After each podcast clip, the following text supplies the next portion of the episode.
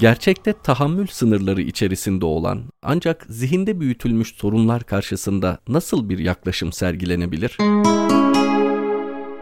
Pablo Picasso'nun da içinde bulunduğu kübist akımın resim sanatına getirdiği yeniliklerden birisi de bütünlük algısını alışılagelmişin dışında bir şekilde kurmalarıdır. Kübist bir ressam lazım geldiğinde insanın başını ayaklarının yanına çizebilir. Bir gitar çizeceği zaman onu birkaç tane çizgiden ibaret olarak çizebilir. Keman çizeceği zaman birkaç delik ve birkaç çizgiyle kemanı anlatabilir. Buradan şuraya gelmek istiyorum. Yaşadığımız musibeti algılarken musibetin bir parçası bile onu algılamaya yettiği zamanlarda onun tamamını hissetmeye, idrak etmeye ve algılamaya çalışmak yaptığımız hatalardan biridir. Arabanın farı vadideki karanlığın belki de milyonda birini aydınlatır. Fakat bu arabanın ilerlemesi için yeterlidir. Onun ilerlemesi açısından vadinin tamamını aydınlatmaya gerek yoktur. Arabanın sadece önünü aydınlatmak her zaman daha ekonomik ve daha etkilidir. İşte o kübist mantığın parçalı yaklaşımıyla bu vadideki karanlığın sadece önümüzü aydınlatmakla aşılabilmesiyle benzer olarak yaşadığımız zorluklarda sadece belki yaşadığımız günü veya o musibetin sadece algılamamız gerektiği kadarını idrak ederek, onu yaşayarak, onunla başa çıkmaya çalışarak çok ciddi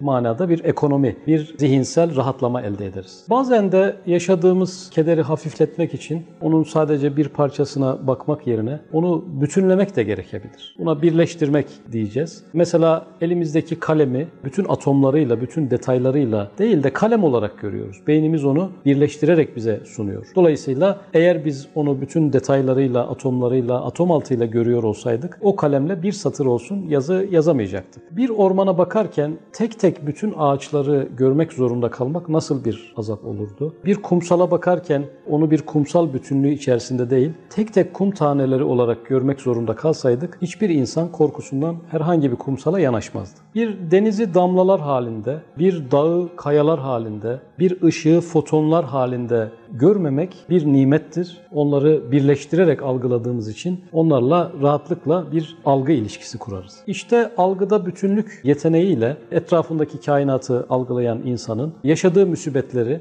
parçalarına ayırarak, atomlarına ayırarak, teferruatlarına bölerek altından kalkılmaz bir hale getirmesi biraz da onun kendi suçudur.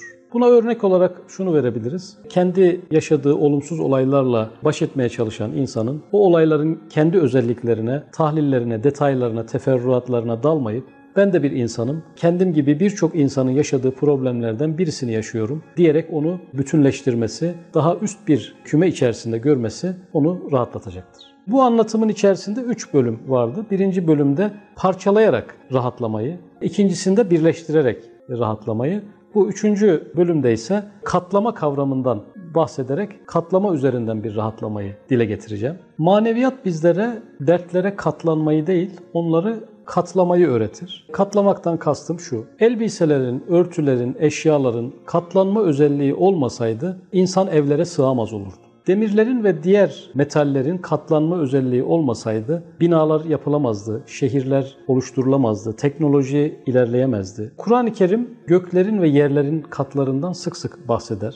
Kainatın her tarafında cari kanunlardan birisi katlama kanunudur. Katlama kanunu kainatın istisnasız her yerindedir. Bilim adamları D N A'nın ölçüsünü araştırdıklarında insan hücresinde bulunan her bir D N A'nın bir yüzeye yayıldığında iki metre uzunluğu olduğunu tespit etmişlerdir. İnsan bedenindeki D N A'ların tümü uç uca eklendiğinde sadece bir insanın içindeki D N A'ların uzunluğu on sekiz milyar kilometre olduğu söylenmektedir. yüz kez güneşe gidip gelmeyi ifade eden bu uzunluk aslında ilahi, mucizevi bir katlama sonucunda insanın bu küçücük bedenine sığabilmiştir. Katlama tecellisini kainatın her tarafında kendi gözleriyle yaygın bir şekilde müşahede eden insan, dertlerinin dürülmüş ve bükülmüş, katlanmış haliyle baş etmeye çalışmalıdır. Onların yayılmış ve fazla yer kaplamış haliyle değil.